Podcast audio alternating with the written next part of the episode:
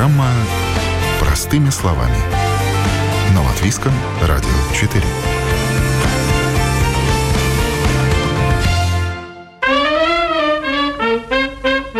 Антикварными могут быть любые элементы интерьера и обстановки, от люстр до столовых приборов. Картины, гобелены, статуи, мебель – все это, перешагнувшее отметку в 100 лет и более, тоже считается антикварным. Винтаж – это, конечно, на любителя, но дело в том, что любители вещей с историей никогда не переведутся. Кто и зачем занимается антиквариатом профессионально? Продавцами старины рождаются или становятся? Меня зовут Яна Ермакова, это программа «Простыми словами», и в одном из недавних выпусков мы уже говорили о том, как совместить в интерьере прошлое и настоящее, и какие винтажные предметы для каких помещений использовать. Сегодня поговорим о тенденциях на рынке купли-продажи доступного антиквариата, какое сейчас время продавать или покупать, можно ли ретро-вещи рассматривать как замороженный капитал, какие предметы старины все еще в цене и каков портрет охотника за тем, что пахнет стариной. И прежде чем мы начнем, предлагаю взглянуть на календарь. Сегодня у нас 1 июня. Вот так вот незаметно подкралось лето. А если лето, значит уже на этих выходных 3 и 4 июня пройдут сразу два ретро-базарчика. Слет продавцов и любителей старины в Икшкеле и слет реставраторов и коллекционеров в Бикернике, куда ежегодно съезжаются антиквары и собиратели старины со всей Балтии. И если ни разу не были ни там, ни там, обязательно посетите. Рекомендую, будет интересно, останетесь в полном восторге и совершенно точно найдете вещи из вашего детства, бабушкиной молодости, ну и просто много того, что уже ушло из нашей сегодняшней жизни и постепенно уходит из истории.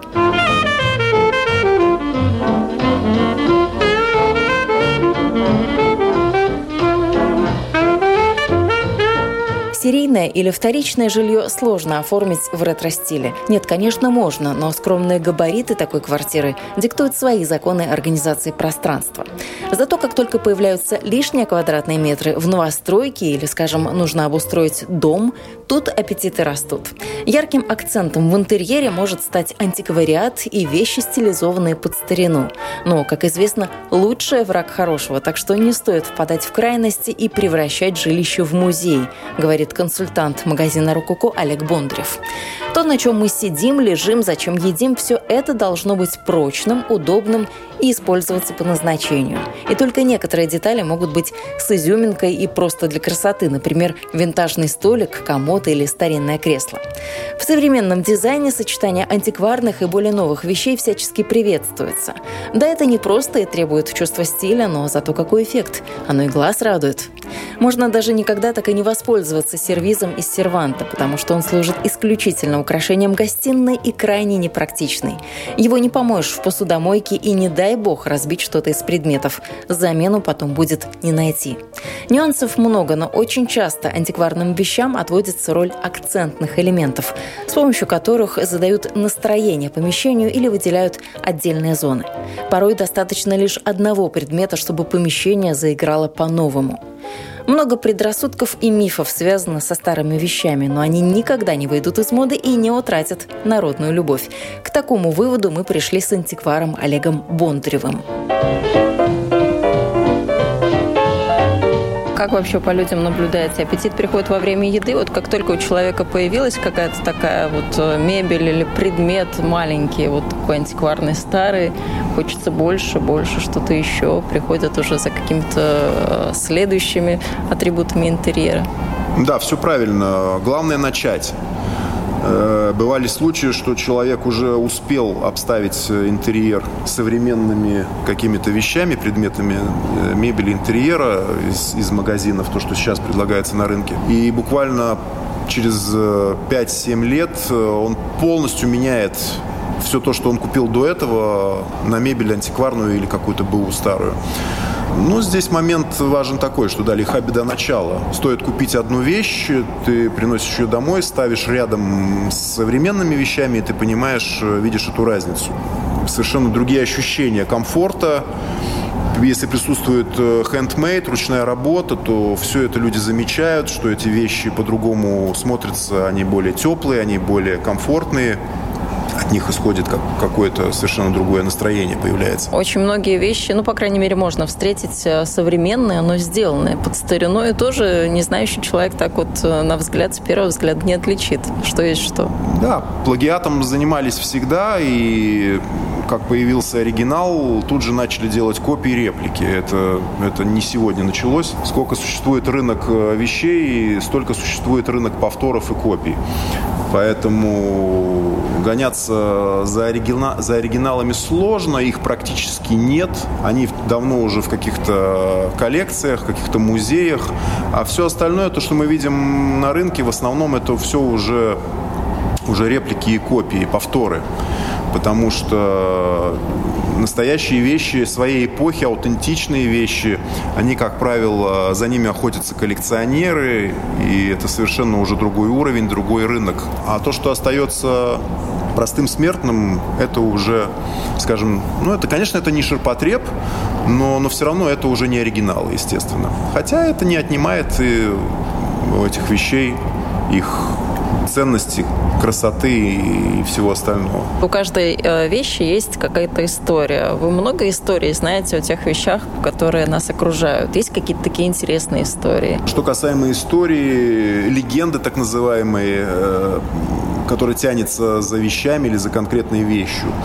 Э, вещи, которые были приобретены в Латвии или в Риге, или в наших городах латвийских, конечно же, как правило, имеют э, больше за собой э, какой-то истории, потому что есть люди, э, которые, которым это досталось по наследству, или которые у, у кого-то перекупили, или каким-то еще другим образом получили в собственность эту вещь. Они могут что-то рассказать. А вещи, привезенные из, из Европы, как правило, никакой истории легенды за собой не, не имеют. Ну, либо это то, что рассказал такой же продавец, как и я. Здесь, как правило, все это зависит от фантазии продавца. Можно наговорить если человек хочет что-то услышать, покупатель хочет услышать какую-то историю, легенду, соответственно, ему ее и рассказывают. А подтвердить, подтвердить или, или предоставить какое-то документальное подтверждение истории, там, времени производства, в каком регионе он стоял, в каком доме, в каком замке эта, может быть, вещь находилась, или у, какого-то, у какой-то известной личности. Это достаточно сложно. Если вещь имеет документальное подтверждение, то, как правило, это уже совсем другая история, это другие цены и, и, и другой рынок э, потребления всего этого.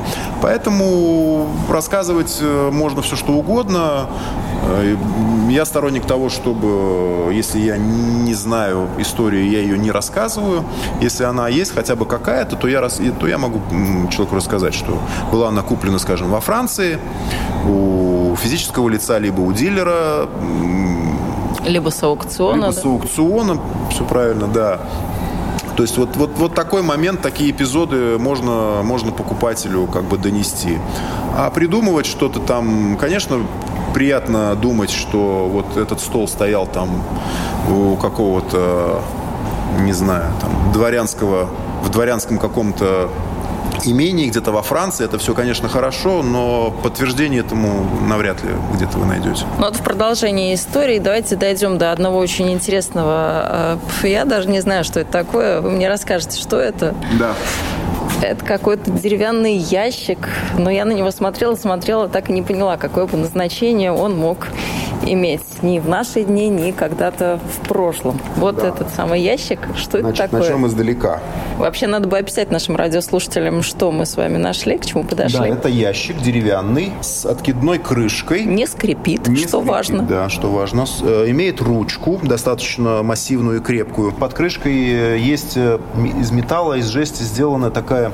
Короб такой. Такой короб, да. Значит, начнем издалека. До начала 20 века дома были без отопления, как мы знаем. Отапливалось все живым огнем, и поэтому пока горело, было тепло. Чтобы ночью как-то это тепло на ночь сохранить, из, скажем, из того же камина вытаскивались угли, насыпались в эту коробочку и переносились в спальню под кровать. И это грело? И это несколько часов отдавало тепло из-под кровати и грело человека, который спит.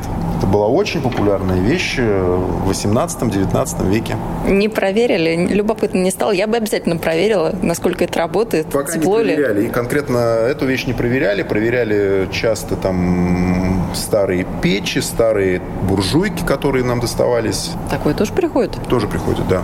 Много вещей, которые, которые не только декоративные, но еще и практичное применение но забыто давно уже. Никто этим сейчас не пользуется. Да сейчас молодежь, которая видит телефон, скажем, там, 50-х, 70-х годов, телефонный аппарат, они уже не понимают, что это такое. А вообще правильнее это все называть антикварной мебелью или все-таки старинной? Что касаемо э, понятия, самого понятия как антиквариат, конечно, мире в основном антиквариатом может считаться вещь э, от 100 лет и, и, и старше, которая была, не была произведена массовым производством, которая имела штучное производство, как правило, ручное. Э, но в некоторых странах от 50 лет уже считается антиквариатом. Поэтому ну, отношение такое, скажем так. В Латвии отношение к антиквариату своеобразное было, по крайней мере, в 90-е, начале 2000-х годов, что это коллекционные в основном вещи коллекционирования, предметы там ювелирных изделий, там монетки, ордена, медали, какие-то иконы, картины. Ну, то есть довольно такой ограни- ограниченный пласт э, вещей, скажем так. А вот э, если возьмем Западную Европу, то все, что было в интерьере, все, что было в квартирах и в домах, э, все то, что доставалось по наследству от родственников, э, либо при покупке недвижимости, все вещи, которые прошли какую-то историю, ну, скажем, 50 плюс лет, они уже считают антиквариатом. Как правило, практически все вещи они не делят. Это вот это секонд-хенд, вот это винтаж, а вот это вот антиквариат. У них, грубо говоря, все это все равно идет как антиквариат. И, например, я когда даже начал ездить во Францию, то мы тоже не могли понять, почему они это называют антиквариатом. Ну, такого явного экспертного деления проводить не нужно. То есть, если вещь более-менее старая, и она не была массово произведена, не стояла в каждой квартире, как полированные шкафы и секции в советское время, то, в принципе, ее можно уже считать уже антикварной. А такие вещи, такая мебель э, может считаться капиталом, потому что э, в кризисное время куда-то деньги нужно вкладывать. Вот в мебель, в предметы э, интерьера можно? Это сослужит хорошую службу? Можно будет это потом продать по такой же цене, сохранит она свою стоимость, может быть, приумножит? Да, по большому счету на протяжении долгого времени вложение в антиквариат считалось, э, ну не скажем, что прям прибыльным делом, но, по крайней мере, для сохранения капитала это, это, это, это, это работало всегда. Но, но для того, чтобы по-настоящему сохранить э, потраченные деньги, нужно понимать, что вы покупаете. Потому что не каждая вещь э, дорожает, э, не все имеет э, такую ценность, которая будет держаться либо расти. Поэтому здесь уже вопрос больше профессионализма, да, насколько вы понимаете, во что вкладывать, что покупать. Одно дело, когда вы покупаете стул для повседневного использования, понятно, что, скорее всего, что никакой прибыли в дальнейшем он вам не принесет. Но свои деньги хотя бы отобьет.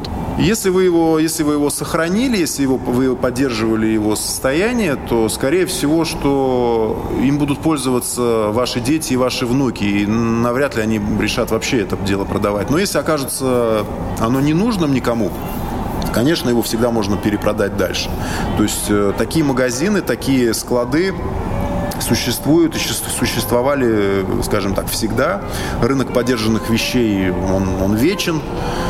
Э, поэтому все можно продать, все что угодно. Как я иногда говорю, что даже перегоревшую лампочку можно продать. Так и есть. Как ни странно это звучит, но продать можно все. Что мы приносим в свой дом и как это попадает в Латвию? Путей несколько. Какие-то предметы латвийские дельцы покупают с аукционов.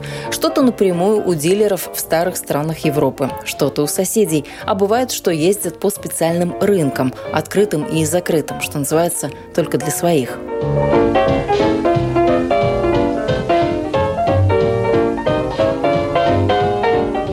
Несколько вариантов обсудили, как э, все эти вещи попадают, антикварные и старые, сюда, в Латвию. Это могут быть аукционы, можно приехать э, с дилером, э, переговоры какие-то провести, самому на месте посмотреть, можно купить в контейнере. И тут еще несколько вариантов можно назвать, как все это попадает к нам. Бывает ли обратная ситуация, когда к вам приходит кто-то и говорит, вот хочу примерно такой стол, примерно такой какой-нибудь комод, найди, пожалуйста. Или если встретиться, то имею в виду, что мне такое нужно. Бывает от обратного заказа. Не то, что вы там нашли, а то, с чем уже приходят к вам и просят найти. Да, достаточно много людей, которые знают, что они хотят найти, то, что они ищут, и не могут э, найти, соответственно, да. Поэтому такой процесс происходит, э, люди приходят, э, показывают какие-то фотографии похожих вещей, то, что они, то, что они хотели бы найти. Процесс сложный. Э, если человек уже, уже точно знает, что ему нужно, какой размер, какой цвет, как, какого, какой, какая цена должна быть, он уже имеет представление, что он хочет. Поэтому угодить э, сложно. Но мы не отказываемся. Это может занять иногда много времени, это может занять годы. Но готовы ждать? Да, люди, есть, чем больше, чем человек понимает, чем более редкую вещь он пытается найти, он, соответственно, должен понимать, что на это может быть потрачено большое количество времени. Э, поэтому человек готов ждать годами. Если он зацепился, если он э, знает, что эта вещь редкая, то это процесс длительный. Но это лотерея иногда может повести за час. Иногда бывает такое, что нету, нету, нету, потом за один час два-три предложения таких. Либо я сам нашел, либо мне присылают те же дилеры какие-то фотографии, и я вижу, что вот это то, что человек искал долгое время. То есть это лотерея всегда. Антиквариата все еще на всех хватает? Антиквариат... Э, Вы же там не одни такие. Есть еще, наверное, Польша туда едет, Литва, Эстония. Кто там у нас еще поблизости? Едет весь мир, э, каждый пытается найти что-то свое, у каждого свой взгляд, у каждого свое представление, у каждого свой карман, свой бюджет, э, поэтому я приехал, купил что-то одно, второй человек приехал, купил что-то свое. То есть и каждый, каждый все равно найдет что-то для себя. Поэтому, ну, пока его, пока достаточно. Скажем, тенденция к сокращению, она есть всегда, потому что вещи не воспроизводятся. Как правило, э, больше их не становится, соответственно, что-то ломается, что-то портится, что-то разбивается. То есть надо понимать, что больше, больше их не станет, этих вещей. Но круговорот происходит э, в мире. То есть сегодня я купил, завтра я продал. Э, то есть вещи возвращаются иногда в ту же, в том, в то внутри одной страны, иногда это происходит какой-то импорт-экспорт. Э, то есть постоянное движение идет. То есть рынок, он, он не беднеет, скажем так. Просто как-то меняются направления. Некоторое время активировались э, прибалты, покупали много. Э, Польша покупала много, США, и в Америку за океан увозилось в свое время и в Канаду много. Азиатские страны покупали, потом затишье наоборот. Э, там финансы где-то получил, получило развитие какое-то финансирование, начали вкладывать. То есть это процесс такой неконтролируемый и непрогнозируемый совершенно. То есть, но, но, но, но по большому счету ничего не меняется. Рынок каким был, таким он и остается я, по крайней мере, не замечаю того, что чего-то стало меньше. Цены, цены меняются. Растут, логично. Цены растут, да, цены растут. Э, даже на тот ширпотреб, который был, скажем так, мало кому-то интересен 20 лет назад, э, даже на него цены поднимаются, а на, на что-то более оригинальное и ценное цены могут расти буквально каждый месяц каждый месяц могут подниматься, да. В зависимости, наверное, ну и от спроса тоже. Э, времена, вот как сейчас э, происходят всякие инфляционные процессы, то есть э, люди готовы избавляться от денег, от наличности, от каких-то Ну, так уж и избавляться. Давайте скажем, вкладывать. Тут найдите еще, кто хочет прям вот избавиться от денег. Не так скажем просто. Так, Если э, только не хочется вложить в какой-нибудь провальный стартап, вот тогда точно избавиться. Скажем так, э, вот эта вот финансовая возможность, э, она просто перетекает. Но сегодня у вас в кармане деньги, завтра у вас в шкафу стоит красивая вещь. То есть э, все равно это эквивалент каких-то денег. То есть есть, есть люди, э, которые в какой-то момент решают, что да, я могу позволить себе потратить энную сумму именно денег, э, лучше, лучше я на эти деньги куплю э, вот что-то что такое, да, ну, редко когда вкладывают именно как, как э, вложение. Если мы говорим про вложение, то это уже идет искусство. Там, где присутствует искусство, там, конечно, идет разговор про вложение, про сохранение денег и про приумножение денег. А вот прикладные, прикладного характера вещи для повседневного использования, я думаю, что человек здесь мало об этом думает. Здесь важно купить, попользоваться какое-то время и забыть. А периодически, если видите у каких-то своих конкурентов, коллег интересные какие-то вещи, наверное, какая-то зависть такая в хорошем смысле берет. А где же он достал? Вот где, где, где? Как ему так удалось? Или нет? Да, я думаю, что это присутствует и у нас, у продавцов, и у коллекционеров, и у потребителей, и у всех. То есть э, всем хочется купить что-то оригинальное, что-то необычное, что-то редкое. Поэтому но, но рынок настолько широк, что невозможно охватить, э, объять необъятное невозможно. То есть сегодня, сегодня я купил вещь, завтра я увидел вещь лучше. Ну что, я побегу сразу ее менять? Ну, конечно, нет. Э, ну, то есть, ну, где-то пожалел, где-то подумал, что поторопился. Ну, в конце концов, я говорю, что ну, все охватить невозможно. Но если человек в это уже вник, э, и в этом он э, прощается, то это процесс э, такой, он, скажем, бесконечный. Можно покупать, покупать, покупать или также продавать, продавать, продавать. И вещи меняются. То они хуже, то они лучше. То есть, ну, это такое без, бесконечность какая-то, да. А если кто-то решает, э, ну, не знаю, всякие же ситуации бывают, э, продать обратно. Купил, ну, условно, из дома переезжает в квартиру или в дом поменьше. Продают здесь, в Латвии, ходят по тем же самым антикварным э, магазинам и предлагают купить обратно, или как это происходит? Как правило, происходит так, что правило такое – насколько оно там внегласное, я не знаю, но вещи БУ и антиквариат э, возврату не, не подлежат. То есть официально, скорее всего, что вам никто не даст гарантии, что мы у вас эту вещь обязаны там или обязательно мы ее примем назад и выкупим у вас по той же цене, которую вы у нас заплатили. То есть таких гарантий вам никто не даст. Э, если чисто по человеческим, по хорошим отношениям, конечно, можно всегда договориться, принять э, вещь э, назад на реализацию. Ну, условно, как в комиссионке раньше да, стояло, да, купили да, хорошо, да. нет, ну, думаем дальше, что с этим делать. Да, либо, либо можно, как я говорю, можно договориться вернуть эту вещь назад, ну, может быть, не на тех же условиях, что, что были до того. А деньги сразу, скорее всего, вам никто не, не вернет секундно. Могут, это может занять какое-то время, но в итоге вы все равно получите, может быть, не 100%, а где-то и 100% можно получить, если вещь э, серьезного уровня, то, то, то, наверное, можно даже на ней заработать, если грамотно распорядиться куплей и продажи.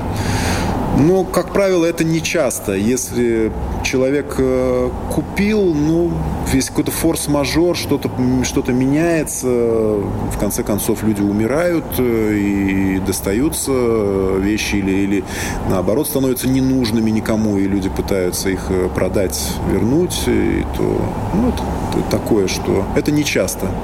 В основном люди купили и пользуются. Ну вот вы купили и продаете дальше. А кому вы продаете дальше? Куда уходят, в какие руки уходят эти вещи? Опишите портрет а, ваших клиентов, тех, кто сегодня интересуется вот а, таким сегментом вещей. Эм, Под вещами мы все подразумеваем. Это и мебель, которая нас сейчас окружает, и фарфор, и люстры, и часы те же самые, и, ну, все что угодно, картины. На каждую вещь свой покупатель. Это вот действительно здесь это видишь, и это, и это работает именно здесь, в таких магазинах. Э, никогда до конца ты не можешь быть уверен, что зашел человек по его внешнему виду или по какому-то представлению о нем, что он пришел за чем-то конкретным. То есть э, иногда люди сами не знают, зачем они сюда пришли. То есть у него было свободное время, или он по инерции здесь уже когда-то был и зашел еще раз. Либо он что-то ищет конкретно и найти не может у, в других местах. Э, он приходит, э, увидел, загорелся. Оно ему, может быть, и не нужно было вчера еще. Но сегодня он, он, эта вещь настолько ему понравилась, что он не может пройти мимо и уйти с пустыми руками отсюда. Поэтому это, это, это вопрос во много, в часто, часто это вопрос настроения, то есть люди покупают, делают спонтанные покупки. Может быть... Случайно купил комод да, да, во всю так, стенку. Именно так. Во-первых, люди часто даже понятия не имеют, что такая вещь может существовать. То есть э, оно, вчера он о ней не думал и не знал, что она где-то в Риге выставлена на продажу. Сегодня он зашел, зашел за люстрой, а купил утюг на углях. То есть такие... И начал коллекционировать. Да, да? Именно, именно так. Поэтому та, та, та... Кстати, наш коллега Илона Ехимович коллекционирует э, зеркальца старинные и утюги. Так что вот есть такой живой пример. Ну вот, да, такие, такие люди существуют, да. А, а есть люди, которые целенаправленно ходят по магазинам, что-то выискивают. Опять же, имея представление о том, что им нужно, или не имея представления в общих чертах. Только вот хочу кресло, а какое оно будет, ну, это я решу на месте, когда увижу там 10 кресел на выбор и выберу себе, которое подходит именно мне. Вот, поэтому для этого нужен выбор. То есть, э, если мы предлагаем кресло, то их, оно не одно, как правило, их там 10, 20, 30. Человек пришел, посидел, померил, посмотрел, взял домой, в конце концов, на примерку и сделал выбор. Либо, либо не сделал выбор, либо ждет дальше, либо ищет в другом месте. Поэтому ждем, ждем мы всех, э, мы, мы не ставим для себя никаких каких-то какие-то рамки, и, и, мы, и, и мы прекрасно понимаем, что ожидать э, можно от покупателя чего угодно, никогда, еще раз повторюсь, не поймешь, э, какой бюджет у покупателя, какой ему нужен объем, люди приходят, кому-то нужно обставить э, съемную квартиру пустую, либо... А кому-то гостиницу, кому ведь в гостинице же тоже берут в интерьер какие-то такие да. вещи эксклюзивные, иногда интересные. Нужно, иногда нужно сразу 50 картин на стены, 20 люстр, 100 стульев в конференц-зал, там все что угодно может быть. Поэтому, когда приходит э, посетитель, э, никогда не знаешь, зачем он пришел и на, и на что он э, способен и чем в итоге закончится его приход. Но в основном, в основном публика среднего, среднего уровня и состоятельные люди. Конечно, люди, которые считают э, последние центы, к нам не ходят. Э, скорее всего, что нам им предложить э, нечего, хотя есть и очень бюджетные вещи, доступные. То есть порадовать можно кого угодно. И бабули-пенсионерки приходят иногда купить какую-то безделушку за 5 евро. То есть, ну, говорю, здесь проводить какие-то параллели или делать какую-то какие-то выводы, диагностику какую-то проводить очень сложно. Но я бы вот за блюдечком ходила, если бы у меня не было пространства, куда можно антикварную мебель э, ставить, я бы ходила за блюдечком, которое было старое, разбилось, я ищу а, это блюдечко похоже уже, наверное, ну, лет пять, и никак не могу найти. Так что, ну, вот тоже такие примеры существуют. Да, вопрос какой-то привязанности, может быть, тоже есть. Э, люди вспоминают, что-то у них было в детстве или у родителей где-то стояла, где-то какая-то вещь потом со временем либо вещь потерялась, либо пришла в негодность, либо разбилась что-то, и люди потом продолжают годами ходить и искать что-то похожее. Э, таких... Не надо мне годами, мне хочется уже в ближайшее время найти и успокоиться, уже поставить это блюдечко, чтобы оно мне там грело сердце, душу и так далее, глаз радовало. Так что годами как-то не хотелось бы, но кто знает.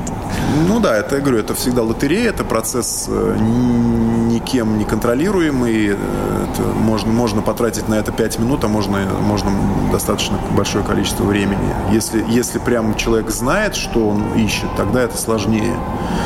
А люди, которым нужно просто заполнить, и пространство, помещение, здесь, конечно, проще. Здесь уже ориентируются именно на свой, больше на свой бюджет. То есть пришел, увидел, сравнил, либо купил, либо не купил. Как правило, заканчивается этим. Может себе позволить или не может себе позволить.